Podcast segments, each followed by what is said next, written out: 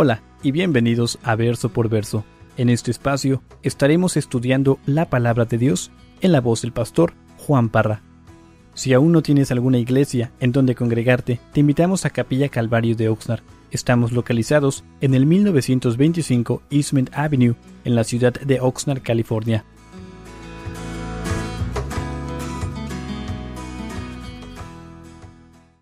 Mateo capítulo 15. Desde ahorita les digo, hermanos, tenemos un estudio corto. Siempre digo eso, pero ahora sí se los prometo.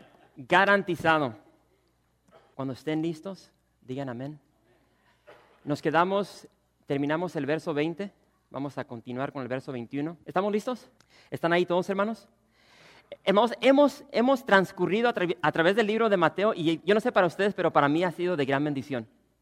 Y Iniciamos el capítulo 15 y empezamos a ver concerniente a, la fama de Jesús. Vimos de que Jesús ha realizado tantos milagros, ha sido de bendición a tantas personas, familias, personas religiosas, y en especial vimos de que su fama llegó, penetró hasta el palacio de Herodes, y el domingo pasado vimos de que penetró al corazón de Israel, penetró a Jerusalén, al punto donde Jerusalén envía fariseos a donde se encontraba Jesús para escucharlo, para ver qué es lo que estaba enseñando. Y vimos de que se topan con sus discípulos y allí, en la primera porción del capítulo 15 de Mateo, vimos cómo estos fariseos empiezan a cuestionar a los discípulos porque ellos comían sin lavarse las manos. No sé si recuerdan eso. Llegan y retan a Jesús por cuestión de sus discípulos. Y hermanos, ellos se enfocaban en qué? En lo exterior y hacen un escándalo concerniente a estos discípulos que están comiendo y no se están lavando las manos. Les importaba a ellos más el exterior que el interior. Y es lo que vimos ahí en esa primera porción. Y Jesús, hermanos, no anda con rodeos, Él lo dice como es. Y Él les dice a estos fariseos, ustedes son una bola de hipócritas. Él no suavizó lo que ellos eran. Les dice, ustedes son una bola de actores, se ponen máscaras para aparentar algo que no son. Son una bola de hipócritas aparentan una, religiosidad externa, pero por dentro sus corazones están alejados de mí. Y les cita ahí la escritura de Isaías. ellos aparentaban una religiosidad increíble, pero su corazón estaba tan lejos, tan lejos, tan distante de Dios. Y hermanos, vimos de que tal como esos fariseos, hermanos, nosotros tenemos un corazón muy similar. Y a veces llegamos aquí a la iglesia y aparentamos algo que no somos. A veces aparentamos de que todo está bien cuando estamos al borde de una crisis. Y estos fariseos, hermanos, realmente tenían un corazón adúltero. En sus corazones había un complot para asesinar a Jesús y aún así ellos fingían ser hombres de Dios. Jeremías 17, verso 9 dice, engañoso es el corazón más que todas las cosas. Engañoso es el corazón más que todas las cosas. Después pregunta, ¿Quién lo conocerá? Cada corazón que está aquí tiene un corazón engañoso y perverso, y Dios lo conoce. Fuimos exhortados a clamar juntamente como clamó el rey David cuando dijo, escudriñame, oh Jehová, y pruébame, escudriñame y pruébame, examina mis íntimos pensamientos y mi corazón. Y es lo que tenemos que clamar diario, pedirle a Dios que nos examine, que nos escudriñe nuestros pensamientos, nuestro corazón, porque el corazón es perverso, es engañoso. Ahora, Ahora vamos a continuar siguiendo los pasos de Jesús. Y hermanos, en esta noche vamos a ver una historia increíble. Increíble. Pero antes de empezar ahí, quiero que vayan conmigo a Jeremías. Jeremías 29 es un, es un verso que, que todo mundo se sabe. Y yo lo que he visto es de que muchas veces nomás se enfocan en, en una porción. ¿Están ahí 29? Jeremías 29, rapidito. Jeremías 29, el verso 11. Dice, porque yo sé los pensamientos que tengo acerca de vosotros dice Jehová, pensamientos de paz y no de mal, para daros el fin que esperáis. Y personas leen este verso hasta que como que rima, suena bonito. Es de gran bendición. Pero típicamente se, se detienen aquí. Hay un verso 12, hay un verso 13, hay un verso 14. El verso 12 dice, entonces me invocaréis y vendréis y oraréis a mí y yo os oiré. Y me buscaréis y me hallaréis porque me buscaréis de todo vuestro corazón. Y ahí nos detenemos. Hermanos, esta porción de la palabra de Dios está hablando del pueblo de Israel que por cuestión de su pecado, de su adulterio espiritual, fornican con otros dioses ajenos que no era el Dios verdadero. ¿Y qué es lo que hace Dios? Los castiga y los manda a una nación lejana donde pasan muchos años alejados de, de su tierra. Y Dios dice, el día que ustedes me busquen de todo corazón, yo los voy a escuchar. Y hermanos, en esta, en esta noche, en esta tarde, vamos a, vamos a ver una mujer que tal como dice aquí, buscó a Jesús. De todo su corazón, de todo su corazón, ella busca a Jesús. Porque Jesús era su única esperanza en la situación, en la condición que ella estaba viviendo. Y como les dije, es una historia increíble. Así es que vamos a empezar. ¿Están ahí? Mateo 15, el verso 21. Saliendo Jesús de allí, se fue a la región de Tiro y de Sidón. Es todo. Saliendo Jesús de allí, se fue a la región de Tiro y de Sidón. Ahorita vamos a ver un mapa. Dice, y Jesús salió de allí. Ese allí está hablando de la región de Galilea, aquí, cerca de Capernaum. Y Jesús sale de allí, hermanos. Hemos visto en los últimos dos capítulos que Jesús ha querido estar a solas con sus discípulos y no ha podido, porque a, a cada lugar que llega dice que llegan las multitudes buscándolo, necesitadas. Y aquí se nos dice que deja esta región y se va hacia el norte. ¿A dónde? A Tiro y a Sidón, a la, a la costa del mar Mediterráneo. Y llega Jesús aquí a esta región una vez más para retirarse, para estar a solas. Y hermanos, esta región es una, es una muy interesante. Si has estado aquí los viernes, hemos hablado de esta región. Esta es la región donde se encuentra el rey de Tiro, Irán.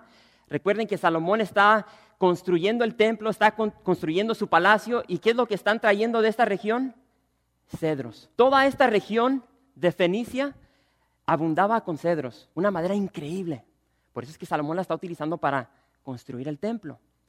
Entonces era famosa porque abundaba este árbol. Pero aparte de eso, también en esta, en esta región, en esta zona abundaba el color púrpura. Ahí había los caracolitos ahí en el mar Mediterráneo donde los sacaban y hacían el color púrpura, ese color que solamente era utilizado por los reyes. Abundaba en esta área. También en esta área había una, una cosa que se llamaba uh, una resina que la utilizaban para hacer perfumes. Entonces esta área era una área comercial muy próspera, pero así como era próspera, siempre había una, una, una división, un roce entre esta región con Jerusalén. Y había envidia. Los de Tiro, los de Sidón, Fenicia siempre estaban en contra de Jerusalén, al punto donde los de Jerusalén, los judíos, llamaban a las personas de esta región perros, perros gentiles. Había un desprecio, había mm, un rechazo hacia la gente de esta región. Y ahorita vamos a ver, aún en la, conversación de Jesús con, con, esta mujer, vamos a ver eso. Y, y hermanos, en toda la palabra de Dios, esta es la única vez que vemos de que Jesús entra a un territorio gentil. Ustedes pueden buscar y no hay otra ocasión donde Jesús deje la tierra de Israel para ministrar. Entró a Samaria, pero Samaria se encuentra dentro de Israel. De niño se lo llevan a Egipto, pero ahora de adulto, ya que empieza su ministerio, esta es la única ocasión donde vemos que él entra a una región gentil y se topa con una mujer. Algo increíble. Ahora, una vez más, él está buscando descanso, está buscando pasar tiempo con sus discípulos. ¿Por qué? Porque, hermanos, la cruz se está acercando. Él quiere preparar a sus discípulos para ese día que ellos no esperan, donde Él va a ser crucificado. Y dice el verso 22, y he aquí una mujer cananea que había salido de aquella región, clamaba diciéndole, Señor Hijo de David, ten misericordia de mí. Mi hija es gravemente atormentada por un demonio. Nos detenemos ahí. Si ustedes leen el pasaje paralelo de Marcos, hermanos, Marcos nos dice de que Jesús llega a esta región y él no quiere que nadie sepa. Él llega a esta región a escondidas.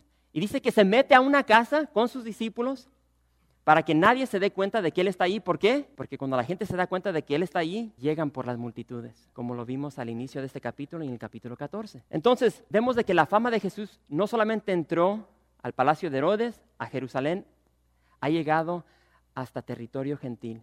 Y esta mujer, hermano, no se nos dice cómo, pero ella se, da cuenta de que Jesús está allí. ¿Cómo lo hizo? No sé. Pero llega a la casa donde está Jesús con sus discípulos. Y se nos dice aquí en este verso de que esta mujer era cananea. Marcos nos dice que era griega, que era sirofenicia de nación. Y Mateo nos dice aquí que esta mujer clamaba a Jesús. Marcos nos dice que ella le rogaba. Le rogaba por su hija que, tenía un demonio. Y hermanos, quiero que por un momento traten de, de, sentir, de entender, de comprender el dolor que esta mujer tenía. Madres, las que están aquí, ¿cómo creen que ustedes se sintieran del saber de que tu hija está poseída por un demonio y no puedes hacer absolutamente nada? Era una mujer en esa cultura despreciada. No se dice nada si, si estaba casada, si estaba abandonada, despreciada por su cultura, su hija, endemoniada. No hay nada que ella pueda hacer. Jesús es la única esperanza que tiene. Y llega Jesús, no sabemos cómo lo hace, pero se, se, encuentran con Jesús en esta casa y, y, vamos a ver de que Jesús como que no le va a hacer caso. Y, y puede ser de que tal vez eso no cae bien contigo, pero vamos a hablar un poco sobre eso. Pero, pero fíjense cómo Jesús ah, no solamente la va a recibir, pero ella llega ante Jesús y le dice que, le dice Señor, le dice Señor, hijo de David. Recuerden, ella es cananea. Y ella se acerca a Jesús siendo cananea y lo declara Señor, hijo de David. Ella está usando lenguaje, términos judíos y lo, lo está declarando por lo que él era. Él era el Mesías de Israel, Dios encarnado. Y esta mujer cananea se dirige a él con estas palabras. Lo que los judíos no podían ver, lo que no podían reconocer de Jesús, esta mujer cananea lo está viendo. Ahora yo no sé si en su corazón simplemente está pronunciando esas palabras porque escuchó decir de que Jesús era el Mesías o si realmente lo creía. Ahora yo creo que lo que vamos a ver ahorita, esta es mi opinión personal, yo creo que su corazón va a expresar lo que había en él. Pero hermanos, ella se dirige a Jesús diciéndole, Señor, también hijo de David. Y fíjense lo que dice el verso 23. Pero Jesús no le respondió palabra. Ahora, yo no sé cuántos de ustedes a veces les ha pasado esto, donde ustedes están en una gran necesidad y le están clamando a Dios, Señor, ayúdame. Como que parece que el Señor no te está contestando, como que te está ignorando. Bueno, aquí dice, pero Jesús no le respondió palabra.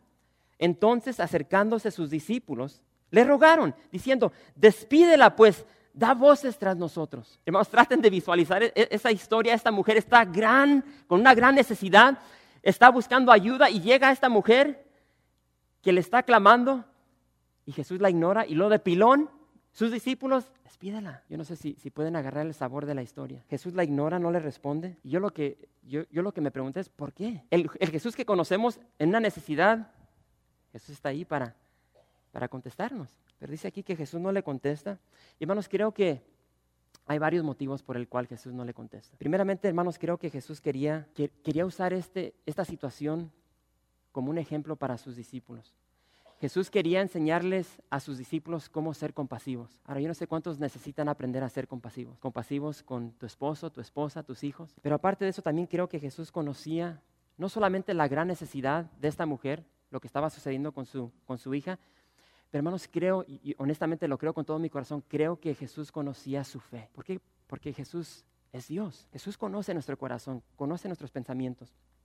Yo creo que, que Jesús sabía la gran fe, como vamos a ver ahorita, que, que, que, estaba dentro del ser de esta mujer cananea.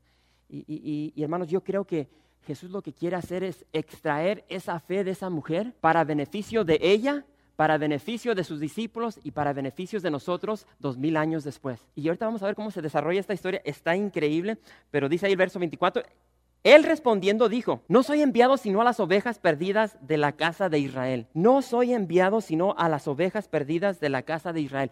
Hermanos, yo en este momento, eh, si me pongo en sus, en sus sandalias, creo que en este momento al escuchar estas palabras, bajo el rostro, me doy la vuelta y me voy para casa. Imagínate, tú conoces lo que está pasando con tu hija, la gran necesidad que, ella tiene.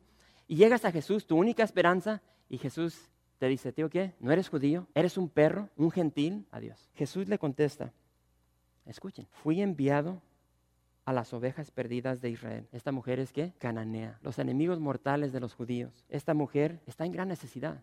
Ahora, como les mencioné, yo no sé si simplemente le está dando servicio de labios a Jesús. Jesús dijo, no, ¿cómo dijo Jesús? No todo aquel que me dice Señor, Señor entrará al reino de los cielos, sino el que hace la voluntad de mi Padre. Hermanos, aquí hay tanto que, no sabemos, pero lo que sí sabemos es de que la historia continúa. Y dice el verso 25, entonces ella vino y se postró ante él diciendo, Señor, socórreme, Señor, socórreme. Hermanos, esta mujer ha recibido resistencia de parte de Jesús, un aparente reproche de parte de Jesús, una aparente ah, indiferencia de parte de Jesús, la ha ignorado, los discípulos de Jesús quieren mandarla para la casa, pero ¿qué es lo que hace? Cuando ella escucha esas palabras, dice que ella va y simplemente se postra, se postra ante Jesús. Y le dice Jesús, Señor, socórreme. Ya se deja de términos judíos, mesiánicos. Señor, tengo necesidad. Mi hija está endemoniada, socórreme. Hermanos, ¿cuántas veces nos ha pasado a nosotros donde tal vez estamos en una situación muy similar y buscamos del Señor y parece que el Señor nos está ignorando, no nos está escuchando, parece que nuestras oraciones se topan con el, con el techo y esperamos y esperamos y hay una desesperación y, parece que el Señor está tan lejos de nosotros. Yo no sé si ustedes han pasado por situaciones así, como que el Señor no nos ama, como que el Señor no está interesado en lo que estamos viviendo. Esta mujer, hermanos, no preguntó, ¿Por qué? Tantas personas pasan por una circunstancia, una tribulación y simple. ¿Por qué? ¿Por qué estás permitiendo esto a mi vida? Otra vez, Señor. ¿Por qué? ¿Qué hice yo? Y, cuestionamos, dudamos. Hermanos, esta mujer no cuestionó, no preguntó por qué, no dudó, simplemente adoró. Adoró. Y aún después de estar en esta, en esta postura, de estar de rodillas pidiendo socorro de parte de Jesús, va a recibir más resistencia. Ya estoy leyendo esto y digo, wow. Y dice, verso 26, respondiendo él dijo, no está bien tomar el pan de los hijos y echarlo a los perrillos. No está bien tomar el pan de los hijos y echarlo a los perrillos. Hermanos, aquí, ¿qué es lo que está diciendo Jesús? Jesús dice, no está bien echar el pan, yo soy el pan, dice Jesús, yo soy el pan de vida, no está bien tomarme a mí, que le pertenece a los hijos, a los judíos, a Israel y echárselo a los perrillos, a los gentiles. Jesús dijo, yo he venido a buscar lo que se había perdido. Jesús vino primeramente a los judíos. Esa fue su misión. Jesús era judío. Allí en Juan 4, la, la conversación que él tiene con la mujer samaritana, Ahí lo declara. No está bien tomar el pan de los hijos y echárselo a los perrillos. Es como si tú estás en tu casa y está la mesa servida y está un manjar allí, bueno, tal vez no un manjar, pero lo suficiente para tu familia y agarras una porción que le corresponde a tu hijo y se lo das al perrito. Ahora, tenemos que entender que esta palabra, ahí en el verso 26 que está usando Jesús para perrillos, hermanos, es una, es una palabra que para nosotros, nosotros, la palabra perro es perro, pero hay una distinción en el griego, ¿sí?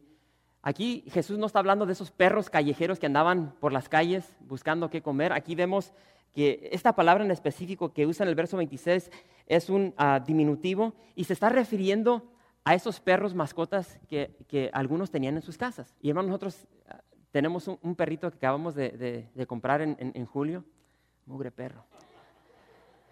No le he contado algo.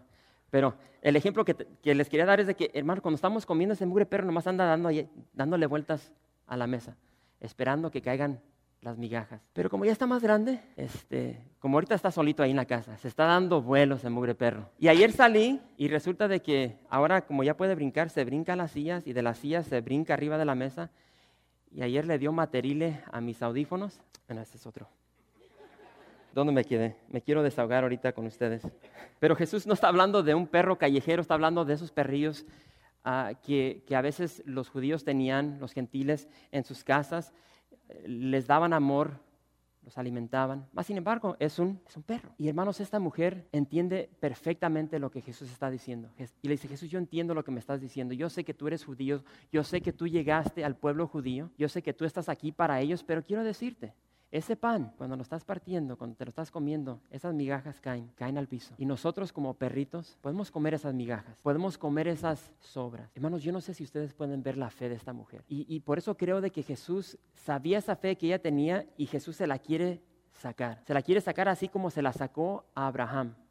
¿Recuerdan cuando Dios le dice, ve y sacrifica a tu hijo? ¿Qué? Dios conocía esa fe que él tenía. Sí, ve y sacrifica a tu hijo. Y sube Abraham a ese monte Moria y está al borde de sacrificar a su hijo. Sí, Jesús sabía que lo que está pasando aquí iba a suceder, porque Jesús conoce todo. Es Dios. El verso 27 nos va a enseñar la contestación de Jesús. Ya leímos el verso 27. Y ella dijo, perdón, sí Señor. Ya me adelanté, ¿verdad? Pero aún los perrillos comen de las migajas que caen de la mesa de sus amos. Aún los perritos comen de las migajas que caen de la mesa de sus amos. La mujer no se da por vencida. Hermana, Hermanos, el amor que ella tiene por su hija la está llevando a donde se encuentra ahorita. Ella lo único que quiere es la sanidad, la liberación de su hija y ella no va a perder su fe, ella sigue perseverando, ella sigue confiando, ella sigue creyendo en Jesús y por eso declara lo que acaba de declarar aquí y Jesús le contesta. Entonces, verso 28, entonces respondiendo Jesús dijo, oh mujer, grande es tu fe, hágase contigo como quieres y su hija fue sanada desde aquella ora. Hermanos, esto es tan, tan increíble. Hay otro ejemplo en la palabra de Dios, muy similar. Y, ese, ese, ese ejemplo lo vimos en el capítulo 8, donde llega un centurión clamando a Jesús. ¿Por quién? Por su por su criado, centurión gentil. Y le dice, Jesús, tío, que mi criado está paralizado, por favor, sánalo. Después dice, tío, que yo no soy digno que vayas y entres en mi casa, simplemente di la palabra y sanará. Y, y dice la palabra de Dios que Jesús estaba maravillado de la fe de este gentil. Dos gentiles. En toda la palabra de Dios vemos dos ejemplos de gentiles, esta mujer y ese centurión que tenían gran fe. En ninguna porción de la palabra de Dios tenemos un ejemplo donde Jesús haya dicho que un judío tenía gran fe. En ninguna porción de la palabra de Dios. Solamente con estos dos ejemplos de los gentiles. Y por cierto, en los dos ejemplos, tanto del centurión con la, la mujer cananea, Jesús realiza ese milagro a una distancia. Simplemente dice la palabra y se, realiza el milagro.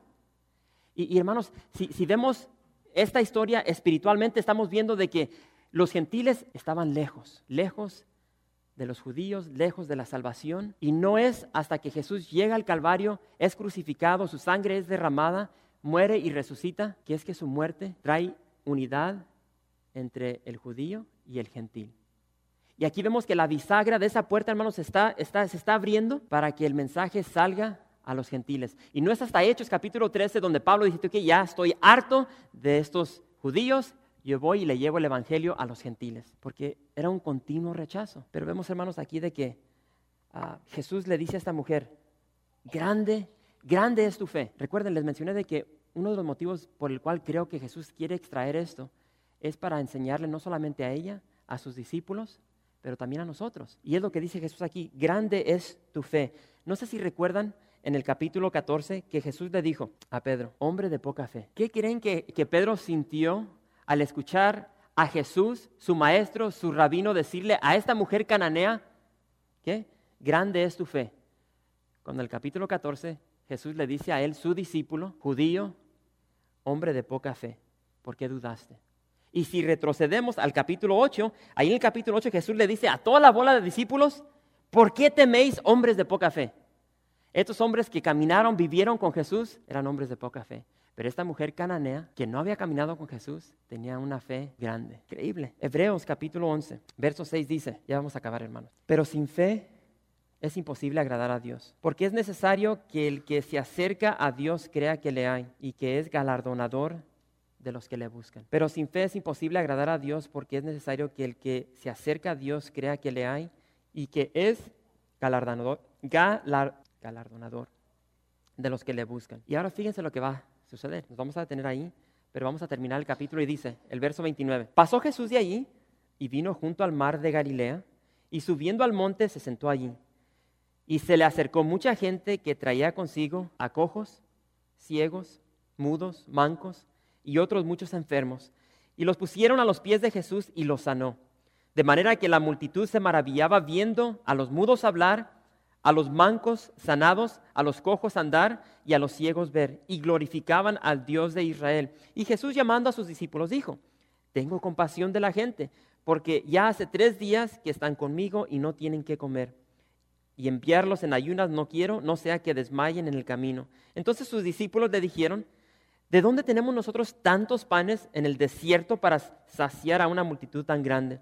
Jesús les dijo, ¿cuántos panes tenéis? Y ellos dijeron, siete y unos pocos pececillos. Y mandó a la multitud que se recostase en tierra, y tomando los siete panes y los peces, dio gracias, los partió, y dio a sus discípulos y los discípulos a la multitud. Y comieron todos y se saciaron, y recogieron lo que sobró de los pedazos, siete canastas llenas. Y eran los que habían comido cuatro mil hombres, sin contar las mujeres y los niños. Entonces, despedida la gente, entró en la barca y vino a la región de Magdala. Hermanos, en esta tarde, hermanos, tenemos que entender de que, de que Jesús es compasivo. Jesús es amoroso. Jesús tiene poder. Y, y, hermanos, Jesús se interesa en tu vida, se interesa en lo que tú estás viviendo, lo que estás sintiendo, tus temores, tus debilidades se, interesa en tu matrimonio, si está bien, si está mal. Él se interesa si estás padeciendo ahorita de depresión, de frustración, de ansiedad. Hermanos, ese es el Dios que servimos. Cualquiera, cualquiera que sea tu necesidad en esta noche. Yo no sé. Yo no conozco tu vida, no conozco tu corazón. No sé cómo has llegado en esta noche, pero aquí se nos dice que Jesús sanó a cojos, ciegos, mudos, mancos y otros muchos enfermos. A todos, a todos los sanó. Le sacó el demonio a la hija de esta mujer samaritana, samaritana Pero, hermano, hermana, cualquiera que sea tu necesidad, cualquiera que sea, no preguntes por qué, no dudes, simplemente haz lo que hizo esta mujer. Llega ante Jesús, póstrate y adórale. Así, así de sencillo. ¿Recuerdan la escritura que leímos en Jeremías? Entonces me invocaréis y vendréis y oraréis a mí y yo os oiré. Y me buscaréis y me hallaréis porque me buscaréis de todo vuestro corazón. Hermanos, llegamos, lleguemos en esta noche de todo corazón delante de Dios y cualquiera que sea tu necesidad, declárale al Señor. Declárale tu necesidad. Simplemente póstrate, adórale y espera en Él. Así de sencillo. Yo quiero terminar esta noche creyendo, creyendo de que el Señor va a obrar. Gracias por visitar calvariooxnar.org. En este sitio web podrás encontrar información fresca cada semana, como los servicios previamente grabados, los cuales están disponibles para ti para que los puedas escuchar en cualquier momento. Estamos seguros que este material será de gran edificación espiritual para tu vida y para tu familia. La visión de Capilla Calvario de Oxnard es ser como Jesús, aprendiendo y viviendo la palabra de Dios.